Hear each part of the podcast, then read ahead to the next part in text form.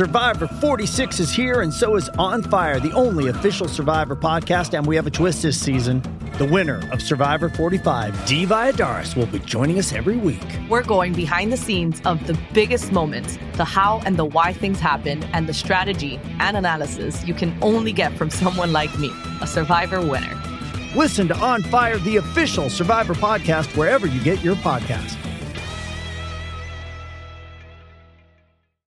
Morning, Judd. Uh, Kenny, Brian Murphy in for uh, Phil today because Phil is stuck in Arizona. Clearly the smartest man on the face of the earth. You know, right it's now. the struggle is real, Judd. stuck in Arizona. Now launching. Which I could say the same. Sequence start. Mackey and Judd.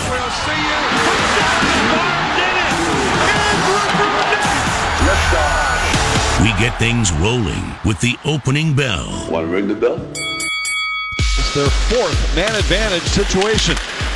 And Eric Staal has another shorthanded breakaway with Kunin driving the net. Kunin scores! First in the NHL, and it's 4-1 Minnesota. Uh, that And was, last this season. I was going to say that was the good news for Luke. The, the bad news is, as we found out yesterday, Luke Kunin uh, will now miss uh, Brian the next seven months because of a torn ACL in his left knee that he suffered on Sunday at a game that you were at against the uh, Detroit Red Wings.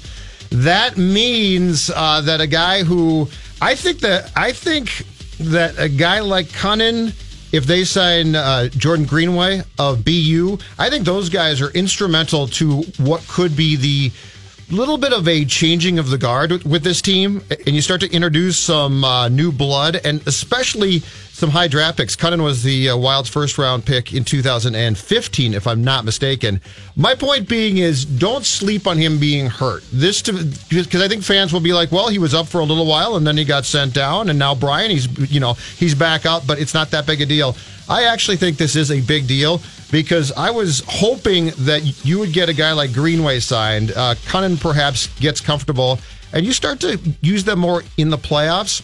I would not sleep on this being no big deal. And seven months means that he's essentially, if I've got this right, probably not even back for the opening night of the 2018 19 season. Right, which means he's not going to be full strength till maybe Thanksgiving or Yeah. so, and he's going to miss all of training camp and you know developmental camp, uh, which I think he'd probably still. I don't know. Would he participate in that? Probably not. That's a prospects deal, but um, it it is a big deal because Chuck Fletcher said at the trade deadline. Uh, we didn't make any moves, but you know this is an opportunity for these kids to come up and make you know maybe energize the lineup, uh, bring a little bit more of a dynamic, a little mm-hmm. more urgency, you know, as the team gets worn down here in March. Well, uh, we saw that with Nick Seeler, the defenseman, the other night, taking on uh, Luke Witkowski in one of those all timer 1970s throwback brawls from Broad Street or the Boston Garden. Mm-hmm. And what he did single handedly lifted that bench in the second period and kind of propelled them to get two quick goals and take care of a Red Wings team that should have been taken care of a lot earlier. So I agree. Don't sleep on the fact that you've lost a prospect you know, everybody chalks up ACLs these days as, you know, hangnails because everybody can have them. They have the surgery. It's like they come John. back. It is. It's, It's almost like, like, ah, no big deal. It sounds like maintenance these days. Yep, you know, it's just, right. well, you know, he tore his ACL. We know exactly how it's going to work. We know the surgery, the timeline, the rehab. He'll be back. He'll be good as new. He might even be stronger. He's 20 years old. Don't worry about it. Well, you know, not every ACL is is the same. And, you know, I'm sure Sharrif Floyd would have you uh, beg to differ going onto the operating table is not that routine. So they lose a prospect. They lose a a chance for him to play some meaningful games too down the stretch. And I thought into the playoffs, definitely. You can't you can't underestimate the value of playing pressure filled hockey games and what that brings to you for next season. He's not going to get any of that. But I like what you said about Greenway. Now I don't think BC's that good that year. It doesn't sound like they're going to make a run to the Frozen Four. Yeah. They may be able to get him quicker than say a, a more di- a dominant team that'll be playing into the first week of April. Uh, based on what I saw of Greenway in the Olympics, He's six foot six. bulldozing Russians Yes. everywhere in a, in a lost effort because that was a terrible game that USA played. I'd love to see him in the lineup down the stretch. He's six foot six, and uh, as far as I'm concerned, if he's a guy that you can sign, because he's a junior this year, if you can sign him now, you sign him and you plug him in, and you say until you prove you can't do it, you're a second line wing here, and I plug him in at that size. This is exactly what this team needs. At the expense of At, oh, oh, take your pick. Second line. Se- well, If you go, if you plug him into the second Nino, line, I think Nino can find find a way down down the lineup a little where's bit. Where's Parise these days? I think Parise, third line now. Parise, Koivu, and and uh, Nino played Actually, the you know night. who I would, you know who, who I would play him for a ton? Charlie Coyle. Charlie Coyle to me has become a non-factor. well, that and then they I are would say, of Jordan, you are you, you are what we thought Charlie was going to be. Prove yourself. boy. That would be really insulting to Coyle for a I Boston guy to come in. Well, he's not I- a Boston guy, but a Right. BC guy. I don't care. yeah, he's supposed to be the power forward, right? Yes, and he's nowhere close to it. I would say, Jordan, if you can play, you're big enough. Drive to the net, score some garbage goals, Drop anchor. Exactly. Uh, you covered the game on Sunday. What is your feeling about this team? I mean, my, Oh, I don't mine, know. mine's well known, and they drive me crazy. but I mean, you do come up with here. I I was do, doing some uh, digging this morning. I don't think anybody knows who. I don't think they know who they are. Star Tribune had- had this this morning in the uh, Carolina Wild preview box. The Wild's 38 points since January 1st are the second most in the Western Conference. And they have 52 points on home ice, which leads the entire league. And they've been That's fantastic at, at home. Yeah.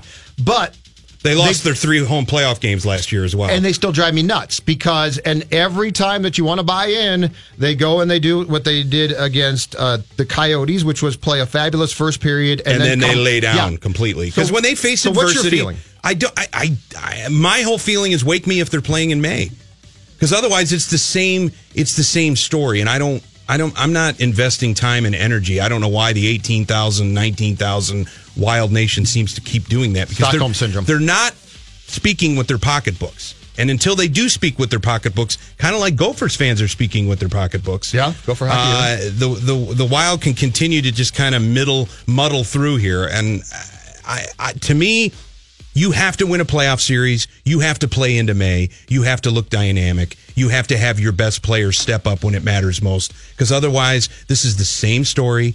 I don't want to hear about the fact that this is the second best regular season you've ever had. I don't want to hear about the most points since New Year's Day because all of it is conversation. This market is 19 years into this franchise. There's one banner, one banner in the rafters. and you got bounced that, And that was year, if 10 I'm years ago. in what six games yes, by the Avs Well, you got beaten by an underachieving Avalanche team. Yeah, so you have no, your your glory days are 15 years old right now. Mm-hmm. The spring of 2003, we were there for that run. That should not be your emotional Well, touchstone. and that was a incredibly hardworking gutsy Yep, to, to use a hockey term absolutely. that that was them i mean the 2003 team was the anti 2017-18 wild Or in the sense that 2013 the- through 18 two- wild. yeah because the 2003 team got by on one thing alone Gumption. yes they weren't that talented they played a system Art. that was they have a lot of art. They did. Yeah, exactly. Um, I think my biggest thing is I just I, I think Boudreau's done a very good job. I don't trust this team. I don't No, trust, and, and this is why. I want to introduce guys. not. And this is why the Greenways and Kunins to me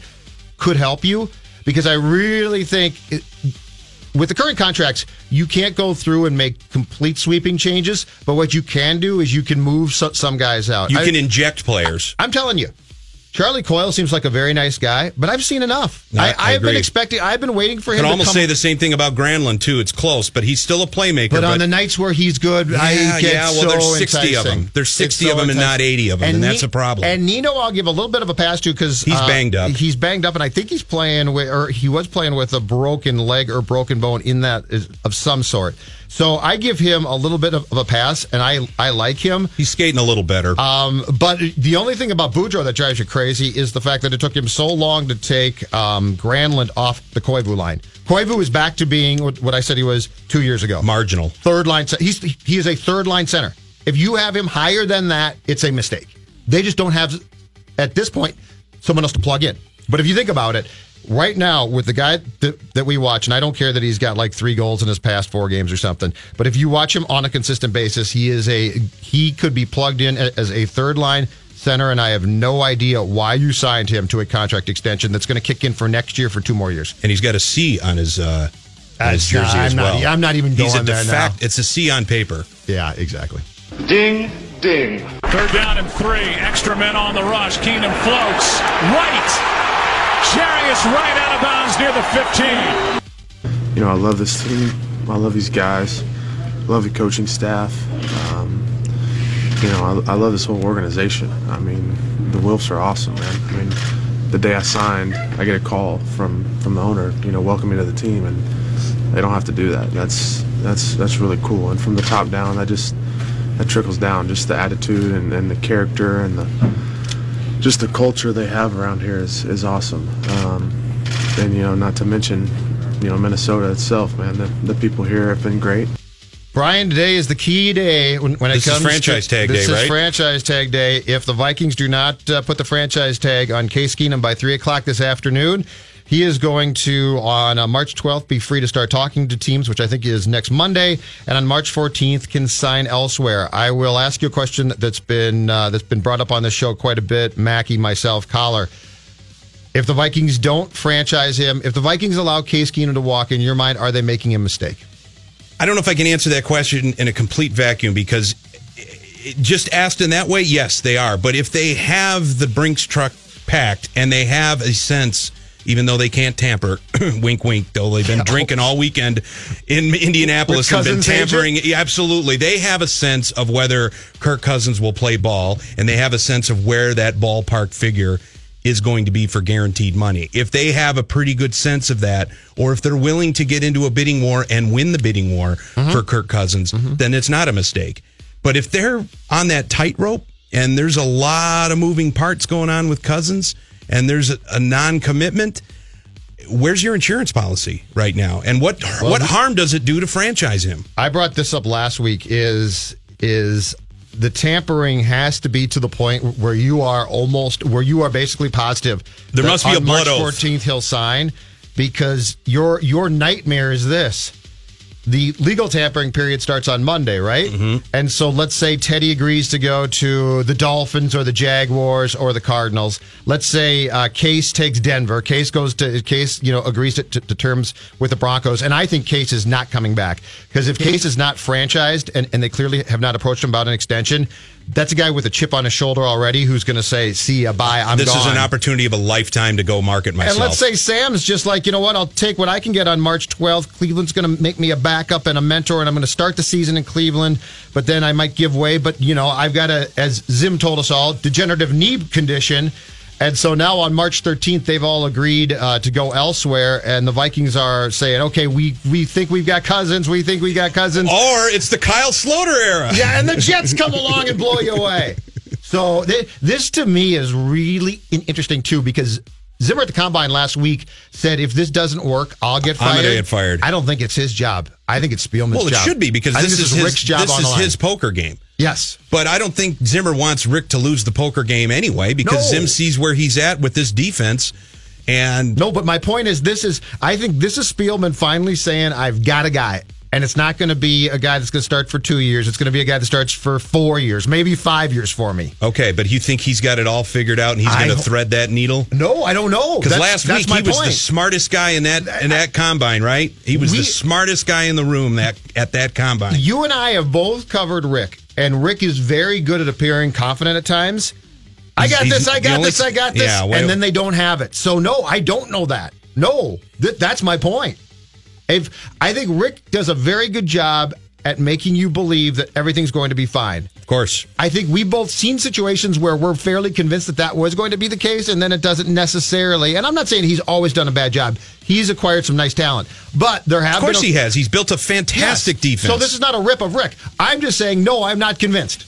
At the at, but at this position, at this position, he stubs his toe. Yes. Don, Donovan McNabb, Christian Ponder, Josh Freeman. Josh Freeman was a, an abomination to the NFL the night he played didn't like in the Meadowlands. sailing around the Meadowlands? So Rick trying to thread this needle. This is going to be fun to watch because this could abs- he could nail it or this could blow up spectacularly. I've told Mackey the bit, the biggest thing is because because Phil keeps coming to me and saying eh, the Vikings give uh, give Cousins such a good chance to win. I think he's coming here, and I said I agree with I you. don't know about that. I, I said I agree with you except for this one thing.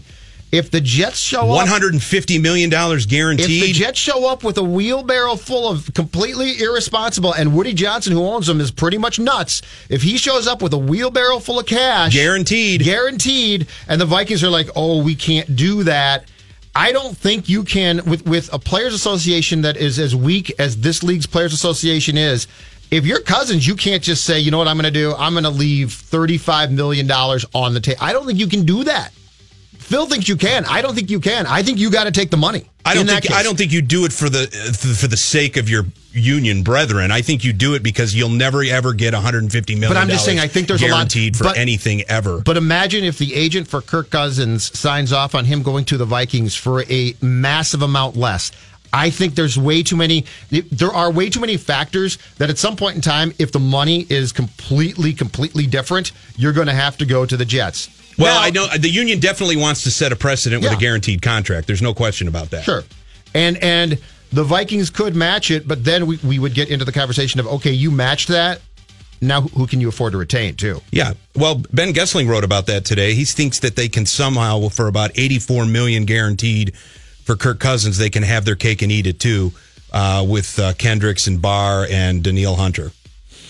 Now, I, he crunched a But lot what of else numbers. can you bring in then too? See that's because Coller's talked about that before too. Coller Coller said you can afford to retain your own guys, but then the question gets to be can you improve at at other positions as well? when you need to, especially like an offensive line. because it becomes or- difficult. Yeah. Okay. And so yeah, and that's the one thing is is people forget. then franchise Keenum and buy yourself a But year. they're, but they're clearly not going to because the head coach doesn't trust him. I think the head coach, I honestly think he can't stand QBs because he doesn't want to You're right. franchise. He doesn't. Well, he loves Teddy. He But loves yeah, him some Teddy, But though. beyond Teddy, I think he can't stand him. I think he sees. Uh, I think Mike Zimmer sees quarterbacks like most coaches see kickers, necessary evils to their sport, except for Teddy. I think Teddy's the one. I think you're right. I think Teddy's the one guy. because that was his first quarterback here. Yes. So he was part of the draft process. He's a great dude. We all know that. Yes, exactly. Uh, let's come back and talk about uh, Tubby Smith's comments because Tubby Tubby might have reached the height of hypocrisy with, with his rant a couple days ago. Mackey and Judge is the show. Brian Murphy in for Phil today, fifteen hundred ESPN. with the new NCAA regulations. Guys can transfer when they want. I've been in this business a long time. Never seen like we had over 800 Division One players transfer last year. Over 800. Come on, teach them how to quit. That's what we're doing. Somebody need to tell them that hey, you made a you made a commitment. Stick to it. They got a lot of people in.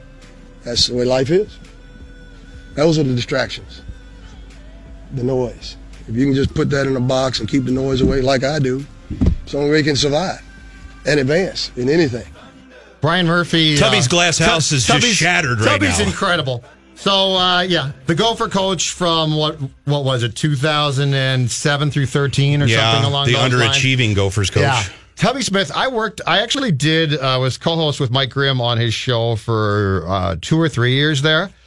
And the one thing that quickly became clear to me that I always found to be amusing about uh, Tubby, because I actually did like him, a likable guy, but his, his biggest problem was by that point, I felt he really couldn't stand the kids. That's not a good position to be in if you're a leader of young men. No, I felt like he just, I felt like he looked at them and thought, because they're, you know, generationally just so different. Yeah, Tubby's getting up there. He's got to be close to 70 now, isn't he? Yeah, and he was just they would drive, and I just felt like the players drove him absolutely crazy. And I think his comments uh, now the coach at, at Memphis that he made yesterday uh, in, in his press conference to unpack them is interesting because one is one is he's talking about kids quitting in a sports world where a lot of people quit now, including coaches all the time. I don't know that a head coach is in, in a position to lecture people on walking away from situations where it looks bad. Yeah. Under contract. Yes. Always I know he got negotiating an out clause. I know he got fired from here, but Tubby Smith has walked away from a few Tulsa. jobs before Kentucky. as a cash grab. Exactly. Texas Tech, was he at? Texas. A&M? Texas Tech. Okay. Yeah, he went from he went from here to Texas Tech, and then uh, Memphis. Now, Wasn't he in Oklahoma at cer- a certain point? no, Uh, no, no, never. no, okay. no, no. His uh, uh, his uh, head coaching career uh, goes uh, Tulsa, and then he went to Georgia for a tick, and then he went to Kentucky, and then he left Kentucky because he was about to get run out of Kentucky. And that's when the search firm, when he was at Kentucky, found out about that and got him up here. And then he lasted here, I think, through 2013. Went to the tournament, got fired. Uh, then went Texas Tech, and now Memphis. He only went one tournament here, didn't he? I think that is correct. And that was the last one. And that's when Teague blew him out because Teague didn't like him. But I always, yeah, Tubby, Tubby was at a point when he was here where I felt like the players drove him absolutely batty, Eh, which is, I understand that can happen, but you're also signed on as a college coach to work with those players. But now I just I find it amusing now that he comes around and he's talking about transfer. You know, well, okay, Tubby. They're making it easier to transfer. And Yeah. 800, and he's thundering away at the podium, pounding away, banging his shoe uh, ba- at the incredulousness of it all. And uh, the look, I I understand. I, I get the point he's making. Terrible messenger, though. You cannot have a college head coach representing a profession of let's just say pure carpetbaggers. They're all carpetbaggers. They're all looking for the next best opportunity. They all negotiate out clauses in their contract, which by the way, um, the, the players don't have because what do they have? They have scholarships, but they don't have contracts. They're not getting paid. You know, That could be changing in upcoming years, be, but right now it's not. Yeah, yeah. Uh, and and you know, whatever you know, Tubby went back and talked about his dad and and how his dad gave him the ultimatum back in the late '60s. You know, because he was thinking about transferring or leaving whatever school he was going to at the time, and the old man said, "Yeah, you you do that, you can join the army." Of course, being 1968 or 69, if you're 20 years old, you're probably not wanting to go overseas and and uh, put a gun in your hand and fight over in South Vietnam. So I understand that, but you know that worked for Tubby, for him specifically at that time. yes. Okay, that doesn't that that's 50 years ago, and that's not a blanket.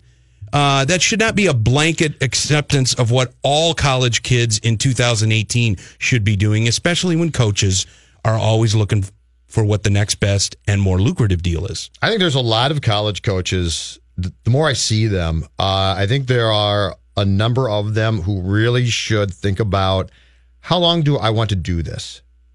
Because Tubby's a classic case of back in my day. Back in my day, no. this work. You know, back in my day, my my old man told me, "You go to war." Okay, you go to you're recruiting a kid now. He's 18 years old, and he's a star player. And you go in, into his home. He's probably likely never heard of Vietnam, yeah, well, yeah, and except you're that's trying- where his genes were made. and you're trying to sell him on what on how you were raised and what you believed, and you can't do that. Tubby desperately, I think, wanted kids to understand where he came from and his Dirt poor and all of that. That's fine. And you know what? The story, the story was a really intriguing story. So this is not to sell him short for it, but but the mistake that I think these guys make is they think that these kids now are going to identify with them. They think that these kids are going to look at Tubby and say, "Oh, oh, Mr. Smith, your story is a fantastic one, and therefore I should listen to it." They don't do that now. Yeah, but if Tu- it's rare, I agree, and but it's not just nowadays too. If Adolph Rupp had sat down with Tubby Smith in 1968, well, I don't know if Adolph Rupp would have sat down with Tubby Smith. Mm-hmm. That might be a bad Good point. that might be a bad, bad com- comparison. How about If- John Wooden? John, John Wooden, Wooden? sat down with uh, Tubby Smith in 1968 and said, uh, you know, when I was coming up in the ranks uh, in the Depression, blah blah blah. I think Tubby's eyes would have glazed over as well young people do not uh, young people have historically and you know in some ways rightfully so look what's happening down in Florida with those Parkland high school kids stand up to authority when that authoritarian message does not resonate with them. Now they're not, sometimes they're misguided and sometimes it's all uh, a, a bunch of hot air and, and an excuse to get drunk and, and not uh, toe the line. But what I'm what I'm saying is young people historically do not like to be told by their elders how things used to be and how things used to be better. Because it, first of all, I think the second part is exactly right. because nobody Like wants. I don't part- care if it was better in your day. I'm not living in your day. See, the first part though, I think when when I was young, being told how it was to me was intriguing, but it's when it pivots to and this is why we had it better. And it's like, no, it's different. It's not necessarily better.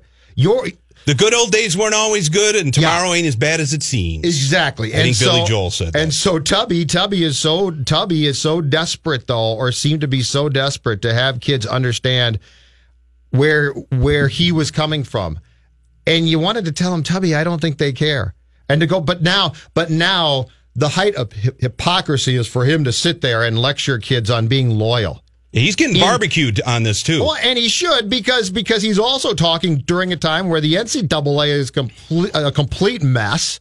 He's talking dur- during a time where loyalty in that profession and that in sports doesn't exist. as mu- far as you can toss the ball. It's a really bad. It's a really bad time. Not just coming from him, for any coach in college Yeah, basketball to take a moral high ground. Yes, because nobody is. Nobody's doing it. And I mean, we we're hearing programs that a, lo- a lot of people, not us probably, but thought were pristine that aren't pristine. Apparently, they're on wiretaps in Arizona. Maybe, maybe not, but talking payoffs. Oh, now, Oh, shit, the th- Sean Miller thing. yeah, which maybe ESPN is is too far out on I a limb got on bad that story. though. But Don't protest so much, Sean. yeah, If you're not guilty, just say very simply say I'm not guilty. The indignation thing to me is always oh boy. if there's a voice on a wiretap, it's it's it's obviously You remember there. Ryan Braun? You remember Lance Armstrong? Yeah. How dare you? How dare you come after me? Yeah, throwing uh, the any any all the underlings under the bus. Ryan Braun's people went after the FedEx driver. They pinned it on him. I know they did. Well, how about pinned Lance? it on the FedEx guy. Like he tainted the supply. and he probably got fired. probably did. But how about how about that one? How about Lance Armstrong? Lance Armstrong how many for years? a decade how many years did Lance destroyed people that came out after him. And here's where here's where it gets re- it, it gets super dicey to me when you threaten a lawsuit. I'm going to sue these people. Lance Armstrong threatened to sue everybody and, and their brother. well, ESPN uh, is not exactly going to get bowled over by the threat of a lawsuit. Well, if he's on a wiretap, he's on a wiretap. He's on exactly. I mean, he's on no- a federal wiretap. there's There's, not- no hedging that. ESPN's not tapping phones. Correct. If they have, if if if unless this whole report was completely screwed up, and perhaps it was, but if- Somebody told E ESPN something that doesn't exist. That's that's possible. But if Sean Miller's voice is on a wiretap, ESPN is not. This is a federal wiretap. This is a sting operation. If I if I was named, I would duck so much it would make it would boggle your mind. I wouldn't say anything. Do you think Sean Miller is that confident that he is not on a wiretap? It sure seems. Or is he just it- trying to buy sure- time? And the school is behind him too. It seems, and the fans are too. Well, of course they are. It seems like he is, but to go back to Lance Armstrong, I've never seen indignation like that before, and he was completely guilty. So before, so ten years ago, I'd be like, I think Sean M- Miller's not guilty.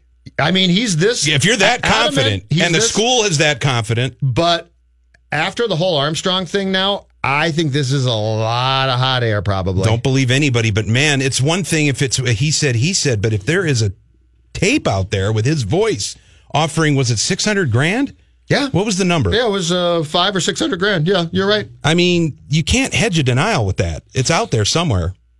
There is there is no one, Brian, I don't think, in this town who is as torn on Kirk Cousins and who is convincing himself on a daily basis that if the Vikings sign Cousins, it's going to be a massive mistake. That person, it's not the head coach. It's Matthew Coller, and he joins us now. Third down and three. Extra men on the rush. Keenum floats. Right. Jarius Wright out of bounds near the 15. Mackey and Jetta actually is uh, Murphy and Zulgad today. Phil out, uh, stuck in Arizona, a very smart man. Joining us now, Matthew Coller. All right, Coller, uh, today is actually a very important day. Three o'clock this afternoon would be when the Vikings would need to franchise Case Keenum by. It does not appear that's going to happen. It still appears this franchise might be on course to sign Kirk Cousins. I saw you did a deep dive on Kirk. It sounds like by the day you- you're basically uh, coming to the conclusion that signing Kirk Cousins to a massive contract is going to be a big mistake. Is that a correct assessment? Uh, I don't know if I would put it as big mistake. I think that it carries a, a different kind of risk than Teddy Bridgewater or Sam Bradford or, or Case Keenum, which is the risk of signing yourself up for a middle of the pack quarterback at a price that is far above what you should pay a middle of the pack quarterback. And, and I know that there's no middle class when it comes to getting paid. You're either getting 30 million or you're getting a Mike Glennon contract that isn't for much or you're just getting almost nothing to be a backup quarterback. But um, if you were doing this the way it should be for how much quarterbacks are worth and, and how much they take up of your salary cap, uh, everything that I've looked at from watching every play back of his season to doing a study on the Pro Football Focus and advanced statistics, I find Kirk Cousins to be a, a middle of the pack quarterback. And I, I think that there's reasons to go beyond just his defense, uh, that the Washington has not been as successful with him as their starter. And I, I, I can see the reasons why Washington decided to move on and get Alex Smith instead. I, I think Alex Smith uh, is capable of being a, a much better quarterback than Kirk Cousins, and we saw it last year. And it's kind of unfortunate that Alex Smith got robbed of a playoff win because uh, his coach doesn't know how to manage a clock and his defense melted down against Tennessee because Smith had a great year last year. But I mean, you know, when you look at some of the things like the big time throws, how often uh, the quarterback makes a, a turnover worthy play like a dropped interception or a fumble or things like that, how they perform on third down, everything screams that Cousins is kind of in the middle. Even if his fantasy stats look better than that, I think the deeper dive reveals that you are not getting one of the better quarterbacks in the NFL if you sign him. But what are we supposed to make of those numbers then? They're just all they're just as worthless as the paper they come on. On Cousins, uh, when you're talking about yeah, when you're talking about things like touchdowns, completion percentage, yards totals, those really don't tell you a whole lot. I mean, do you remember when Blake Bortles threw 35 touchdowns? I don't. I mean, one of, one of, well, well, he did. He did, and, and the, you know, if you look from year to year at touchdown totals, I mean, there are years where Aaron Brooks is throwing more touchdowns than Brett Favre, Ben Roethlisberger, and, and Drew Brees. I mean, there are there are plenty of times where a, a bad quarterback or mediocre quarterback throws a lot of touchdowns. And one of the things, you know, you look at the 2016 season for Kirk Cousins, which I think was his best year, but if you, if you look at 3,000 of his 4,900 yards came when his team was down, and his best quarterback rating was when they were down by two scores. I mean, it, it, there was a lot of times where his defense was giving up a lot of points, and he was stacking up his numbers. I mean, you've seen this even from Drew Brees, who is the best of the absolute best. But one of the reasons he threw for over 5,000 yards so many times is because their defense was really bad. And this year, their defense was better. He only threw for 4,300 yards, but he was just as good this year as he's ever been.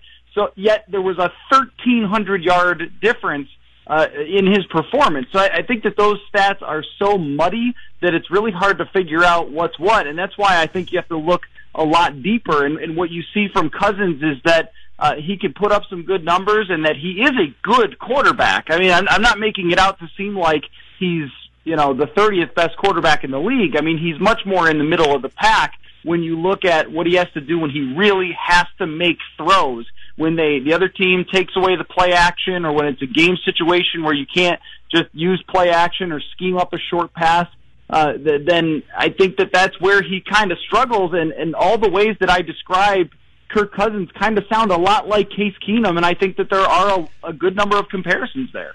If I was to rank people in this town who were uh, potentially tortured by this move, Zimmer is a solid two, but Coller, I think you're one. I think you've surpassed. I think I think that you are. I think you've done more digging and more research because I I would, a lot of emotional investment in you. I I would say Matthew that a month ago I would have put you, if not firmly on the Cousins train, I would have put you close to the front. And I think now you, you've got one foot off the caboose and you might bail. I think Zim might be number I, two. Spielman would be three. Well, here's here's what the the problem is it, when you talk about the other quarterbacks that are options here, um, there isn't a perfect option. I mean, Teddy Bridgewater, if they move on from Teddy Bridgewater, that tells me they do not think that his knee is good to go. Obviously, they're too much in love with him.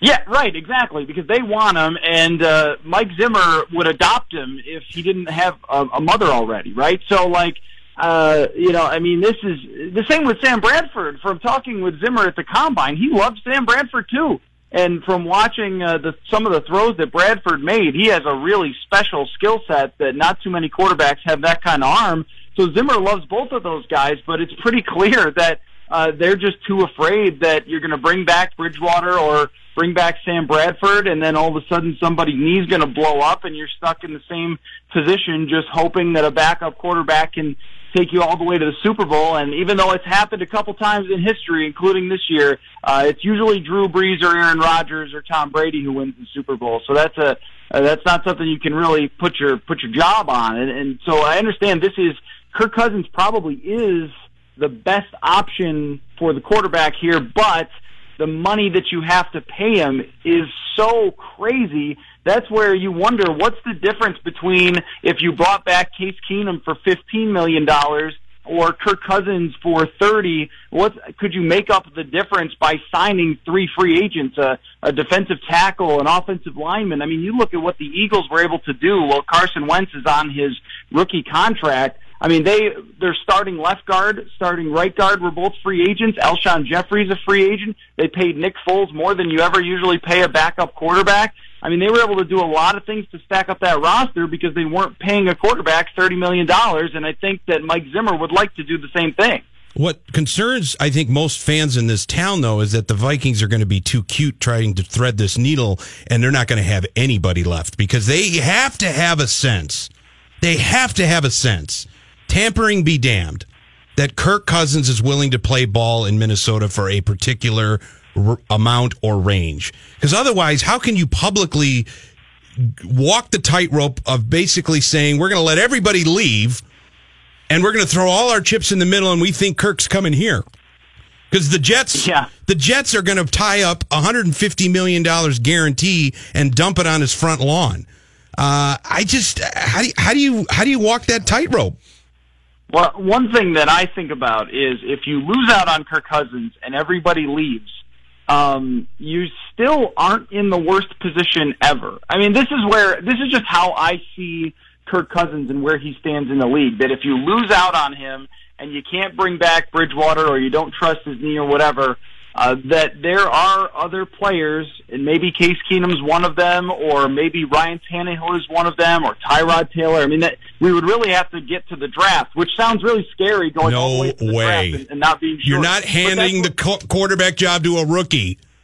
But that's what you, well, you know, there is precedent for that working out if it's a really good team. But what you would have to do is try to trade for somebody. They will burn like the Nick city Foles. down. They'll burn Eagan down. I, yeah, no, I know, but you know the thing is that if you ended up with Ryan Tannehill instead of Kirk Cousins, you probably have just about the same caliber of quarterback, and uh, you'd have to pay him a whole lot less, and you could draft a quarterback with a lot of potential. I mean, I.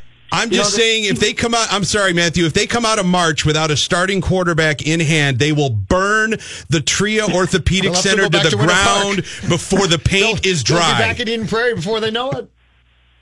No, uh, no, I, I think that you're right about what the perception would be, and I'm saying that I don't think it would be anywhere near as bad. I mean, even if you think about what Dallas did a couple of years ago with the the great offensive line and the great running game and all that, and Dak Prescott stepped in as a rookie, I think that rookies are more capable than they ever have been before to potentially win. And I also think that some of these other options Taylor or Tannehill or whoever it might be are just as good as Cousins. I totally agree with you that uh, Rick Spielman does not want to do that in any way, shape, or form. He wants to have this wrapped up pretty soon. But I mean, if if you're talking about the reality of the situation, how much better off or worse off you are if you lose out and everybody goes, and it's kind of the nightmare scenario. It's really not as bad as it looks. You cannot tell me that Case Keenum, who won 13 games for you, is is not a better option than some rookie that they're going to draft 30th. Well, they would have to probably trade up. Oh, that'll make it all better then. Okay. Well, I mean, if you look at what Kansas City did last year, they moved from 27th to 10th by trading the 27, their next year's first, and then uh, third round pick. I mean, would that be worth it to get one of these guys? Because I, I think all five of these. Yeah, but they still started Alex impressive. Smith last year. They didn't start the rookie. Right. Yeah. Well, and that's the thing. You couldn't go with just a rookie. You would have to have another option too. You would have to have somebody else like Ryan Tannehill or Taylor or, or whatever other option might be out there. It This front office is going to outsmart itself into a disaster. Brian is sure of, of that, Matthew. He is sure that Spielman's going to outsmart himself and something bad's going to happen here.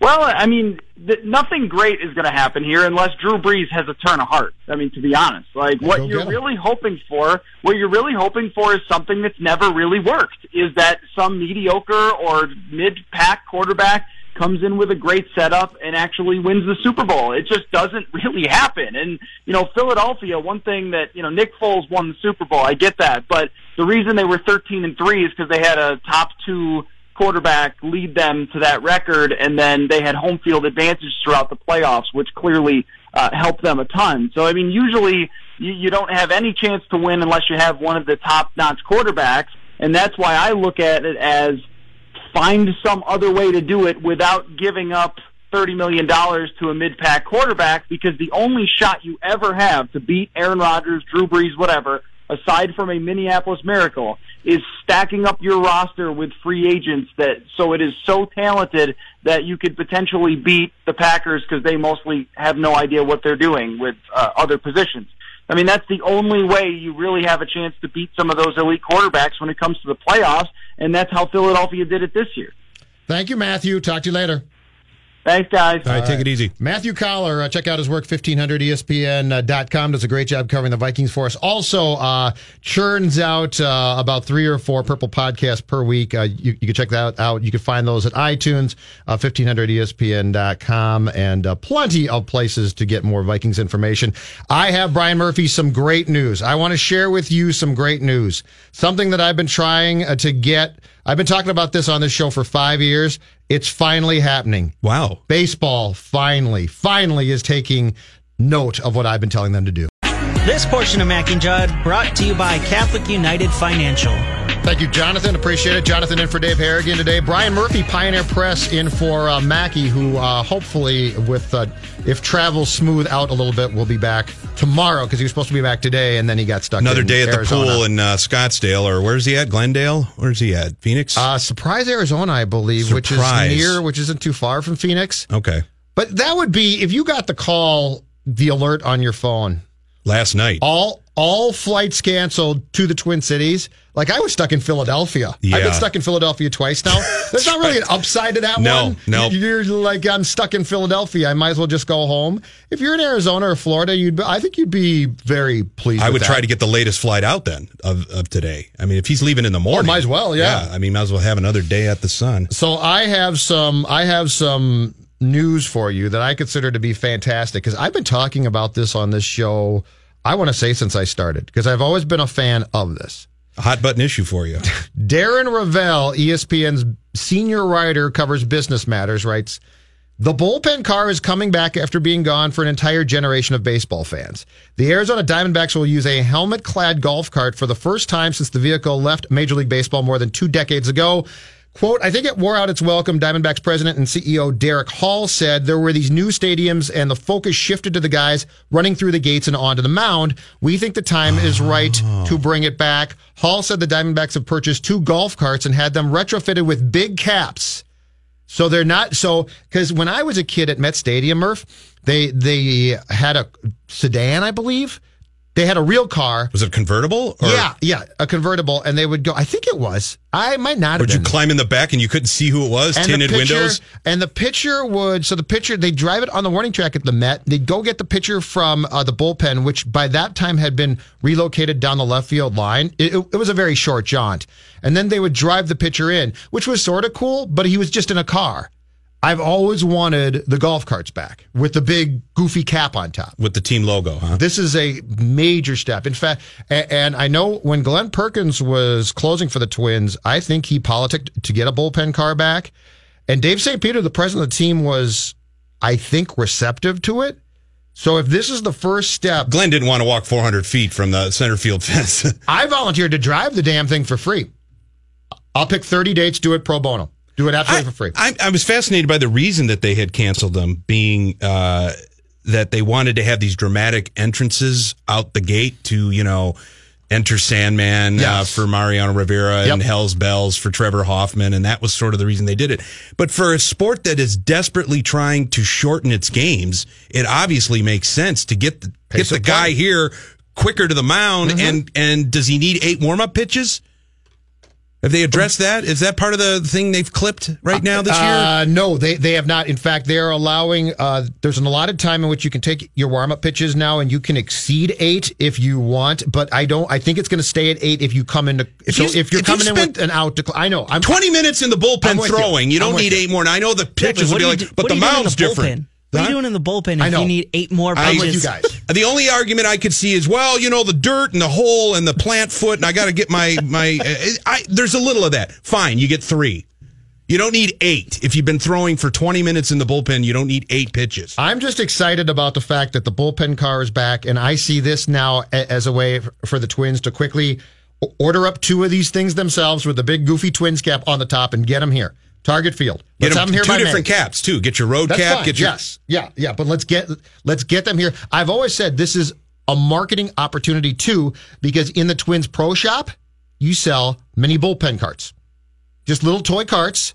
In oh, fact, that the kids can play in with. fact, build relief pitchers. Addison Reed little doll. You can put it right in there. The kids can play with it. They can drive the car in themselves. You're They looking can- to give the Pohlads more money? I'm giving you an. I'm giving the Twins incentive to do this. Ah, okay. I want this. Now, I here's want the question. the bullpen car. Here's I'll the question. Here's the big question now too, because they're so meticulous about Target Field. You know, Larry Delisle is out there all the time with uh, DiVito. DiVito, not Larry Delisle. He's very out there with of his field. tweezers plucking the grass. Yeah. Now, would it be a 90 degree rule with the golf cart? Would it be warning track only? I say warning track only. Okay. Yeah, you don't drive on. Well, then the that's not going to cut much time off. You got to Okay. go directly from bullpen to mound. The cutting time off potentially is fine. It if it happens. I'm talking about just the point of view of bringing the bullpen car back. I just I just want it back. Where's the chicken? I love it. It's Where's a- the San Diego chicken? What happened to him? Ted Giannoulas is. was I don't know, but that that reminds me because I think of bullpen cars. I think of the San Diego chicken too. Now, where's he been? Oh, the chicken. I think the chicken's been out of it for a long time now. Was there a pedophilia scandal involving him? Oh, I don't know that. For okay, a fact. sorry, we're not going to touch that. I don't know that, then. for a fact. I'm just throwing I'm out there allegedly. that, I'm not. I'm not Ted, saying if you're out there. Ted, I'm just. if I, you're streaming, that's it Brian sounds Murphy. familiar to me. Pioneer Press. Well, you can Google that. Right, I'm, going to Google that in a second. I I'm thought there was a scandal I'm not involved with him. it. Nope. I Nope. have no idea. San Diego chicken The o- scandal. The only history I know of the chicken is he was originally sponsored by an FM radio station in San Diego. They sent him to the ballpark. People absolutely loved it. I think there was some type of falling out with, with the radio station, either from Ted or the team itself. And so he came back in a generic chicken costume. All right. It apparently he turned 63 in 2016 and retired, according to a New York Okay, Times article, as a minor league entertainer. So he was still out there as as late as two years ago doing it. Why didn't? Uh, I mean, I guess every team's got their own mascot now. They don't need sort of the uh, the freelancer to come in and out. But when the chicken came to town, Was that was an event. I, the chicken, I, if I'm not mistaken, and now that you bring that up, I think he came to Met Stadium a couple He times. he made I a think tour in the eighties. He barnstormed, You're right. And it was an event when he would come to Tiger Stadium in Detroit. It was Chicken Night. They had forty five thousand people in there. Or when Morgana would show up. What Oh, happened to oh, Mor- Morgana? Well, she's probably 70. She got tired of kissing guys. I mean, they're on the definitely hanging down to her knees by now. She got tired of kissing guys on the field. That's true. She Can was kissing? Pete Rose and George and Brett. George Brett. That was fantastic. The, wor- the worst ever was when the Twins introduced their own mascot in the 80s, a loony bird. A loony At bird. Met State. Trying to compete with the state bird, chicken? the loon, yeah. Oh, so it was gotcha. a loon. So they introduced this guy. It was the cheapest getup, you guys, of all time. it it literally looked like something that a grade school kid ha- had made, and they put this poor guy in a loon costume. And this is a Calvin Griffin. uh, Griffin Oh there. yes, and then they would play this feeble loon call through the scoreboard, and you were supposed to somehow we were supposed to embrace the loon. and that's supposed to fire the crowd and the team up. And let me tell you, firing those that, those teams up was damn near impossible. This is late seventies, early eighties. early eighties. Yeah. Yeah. Yeah, This was eighty. This was probably well. The last year Met Stadium was eighty one. This was probably 80, 81, and those were some bad baseball teams. But this loon, they put like a. It looked like a bed sheet that they had colored like brown to look like a loon. it was the cheapest thing I've ever seen. And meanwhile, you got the chicken in San Diego that everybody loves. and barnstorming and, Yes. and packing the seats for you. I forgot about him barnstorming. yeah, he was definitely coming around to every ballpark. Interesting. Uh, we'll take a break. We'll come back with this topic.